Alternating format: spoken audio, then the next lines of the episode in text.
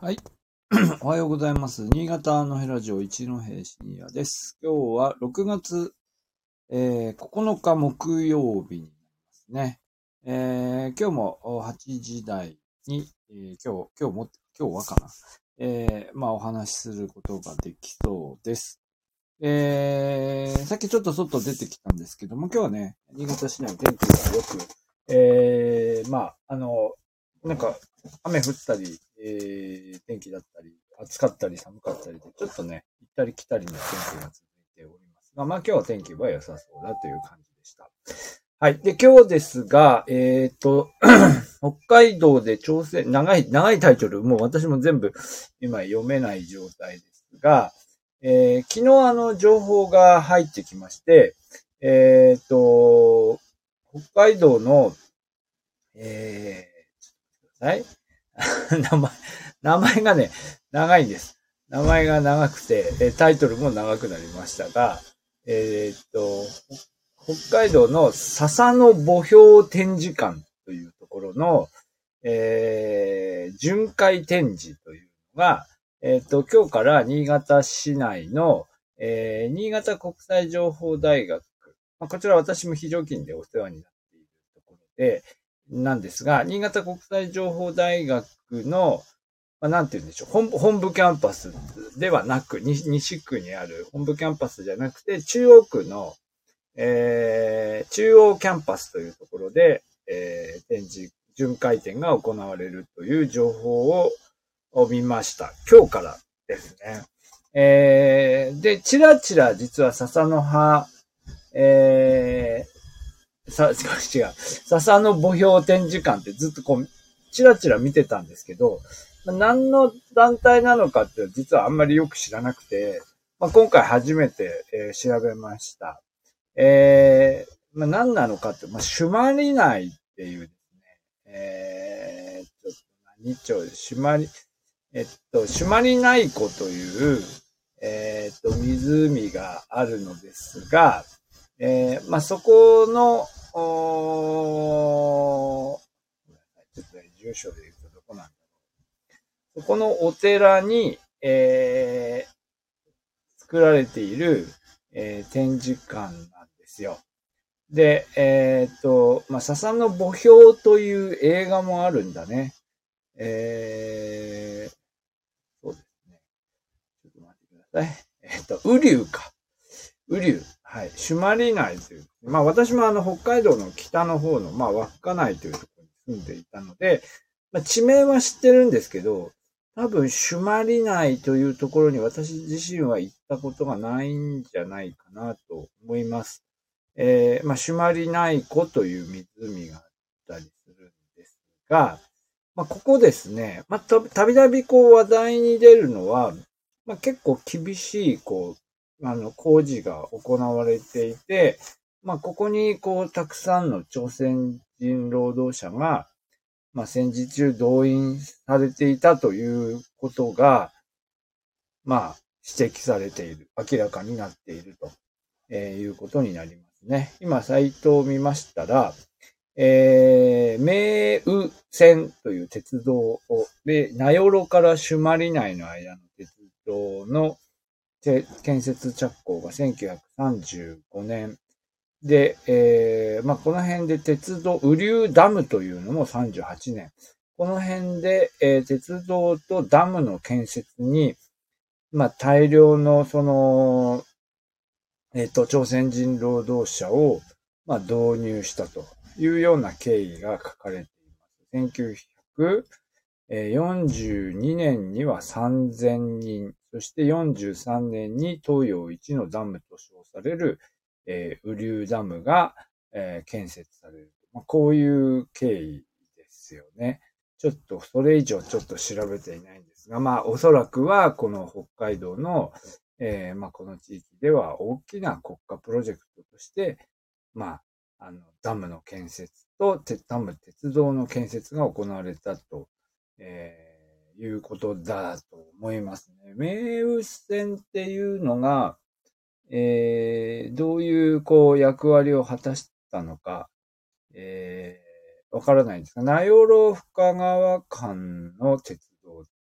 だそうですね。えー、ということなんだそうです。まあ、まあでも鉄、まあ鉄道工事、えー、というのが、え、北海道の鉄道工事というのは多分人を動かす以上に多分物を動かすという意味でも、えー、非常に大きな意味を持っていたので、非常に急いでこれを建設するために朝鮮の人たちを、えー、連れてきて、そしてそこで働かせたというような、まあ、経緯があったということでしょう。まあ、ここでね、まあ、そのど、どういうふうに連れてきたかみたいなところが、まあ、日韓の、そ、の、まあ、争いになったりするんですが、まあ、今回はそこには触れませんが、えー、まあ、この、つまりはシュマリ内という場所でたくさんの朝鮮人の労働者たちが働いていて、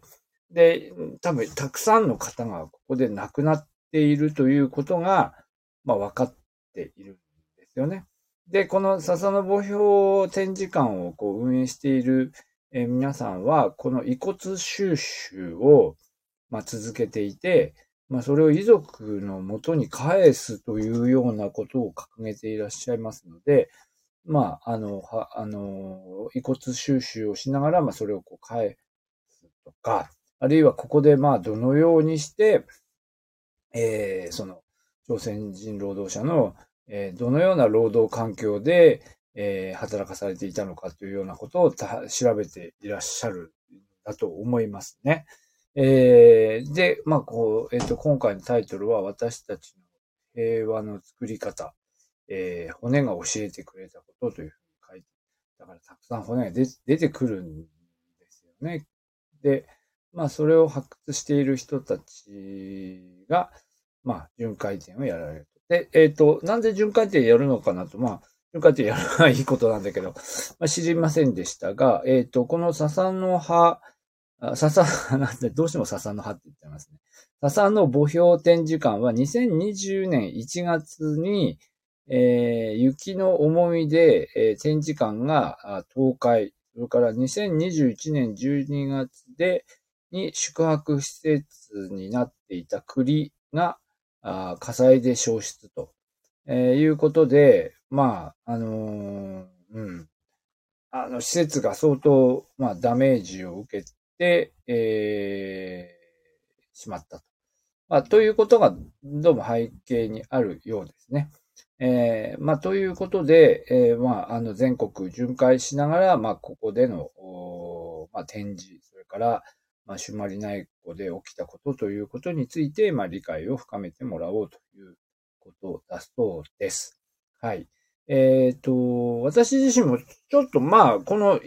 遺骨収集の活動まではもちろん知ったことがないんですけど、あの、いろいろ調べたことはあって、えっ、ー、と、私が住んでいた、えっ、ー、と、あたりだと、えっ、と、稚内の隣にサルフツ村というところがあって、えー、サルフツ村は、まあ、憲法、憲法訴訟の、あの、サルフツ、えー、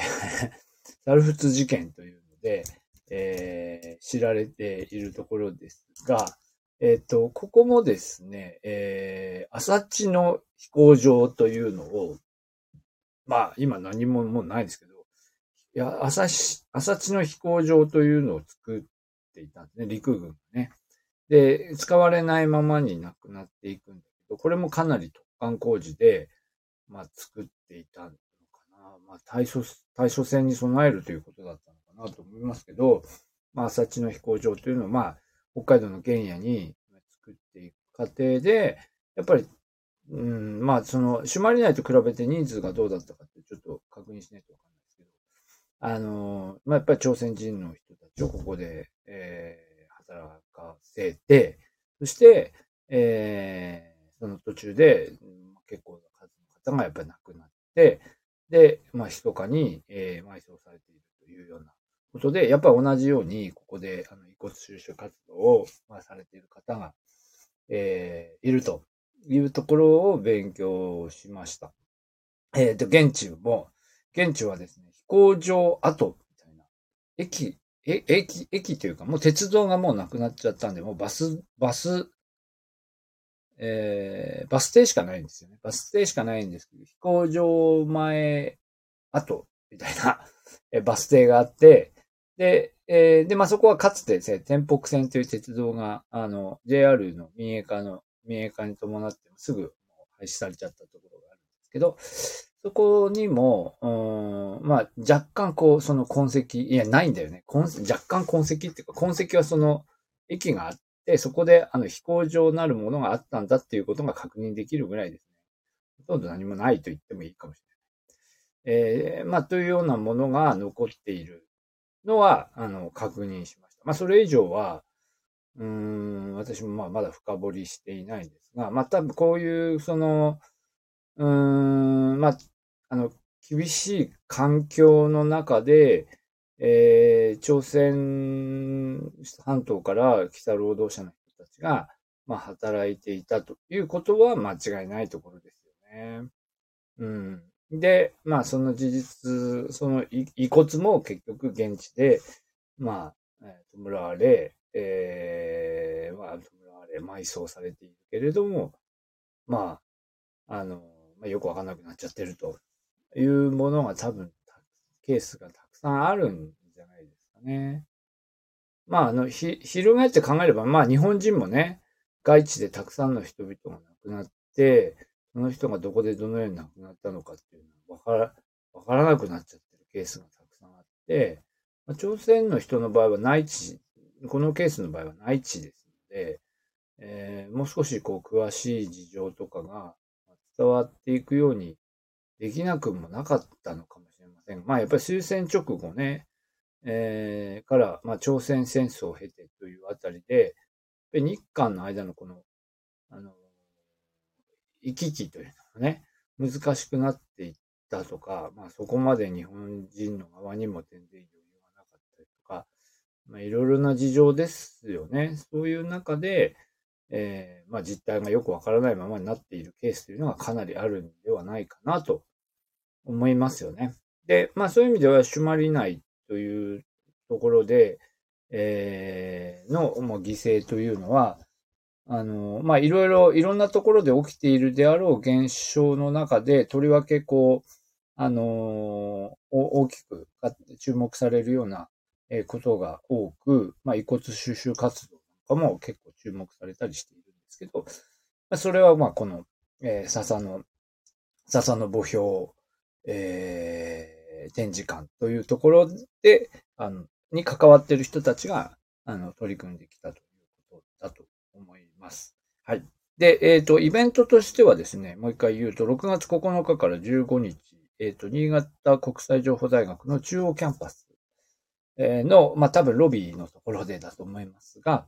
えー、展示が行われる予定です。で、6月12日には、新潟市の、えー、中央図書館本ポート、えー、本ポートの中に、まあ、多目的ホールというのがあるんですが、まあ、そこで、えっ、ー、とですね、まあ、シンポジウムという、あ、シンポジウムですね。シンポジウムが行われるということも、えー、書いています。在日、えっ、ー、と、遺骨収集活動してきた在日コリアンと日本人の、えー、方のお話というのが予定されています。はい。えっと、まあ、あの、ね、もうこれ素晴ら素晴らしい試みで、あの、取り組みだと思いますね。あの、なかなかこういう、うーん、まあ、北海道の、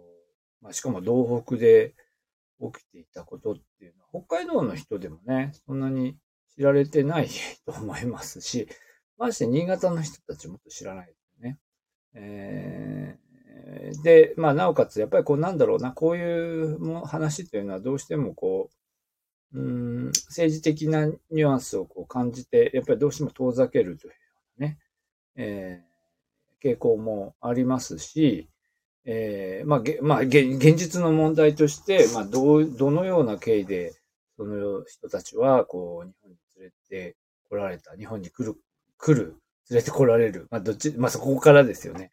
そういう、こう、あの、問題にもつながっているわけで、まあまあ、厄介な話のように見えるのは確かですが、えー、まあ、だから厄介だから遠ざけていると、とりわけこういう、まあ、あの、北海道の北の方で起きたことなんていうのは、忘れられ、忘れられてしまうわけで、まあそもそもどういうことが行われていたのかっていうことをまあ知るいう意味でも、えー、意義がある取り組みではないかなと思います。はい。まあ、あの新潟の大学で教えているものとしては、はい。こういう、ちょっとまあそうですよね。まあある種、こう政治的に、えー、ななんかこう、えー、ハレーションがありそうな、えー、ものについて、えー、あえて、あの、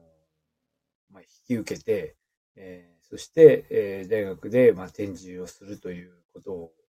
決断したですね。まあ、新潟国際情報大学の皆さんには、あの、まあ、新潟国際情報大学主催ではないんでしょうけど、まあ、場所をね、え提供する、あの、貸すことにしたというのは、あの、非常に良い取り組みだと思いますし、まあ、明日、明日か、明日国際情報大学でも、え、授業がありますので、まあ、そこでも、あの、紹介してみようかなと思っています。はい。まあ、というわけで今日は、えっ、ー、と、はいな。タイトル長いですが、タイトル長かったですが、笹の葉墓標展示館の新潟巡回展というのが、まあ、今日から始まります。えー、いうような情報を昨日目にしましたので、そのお話をいたしました。はい。どうもありがとうございます。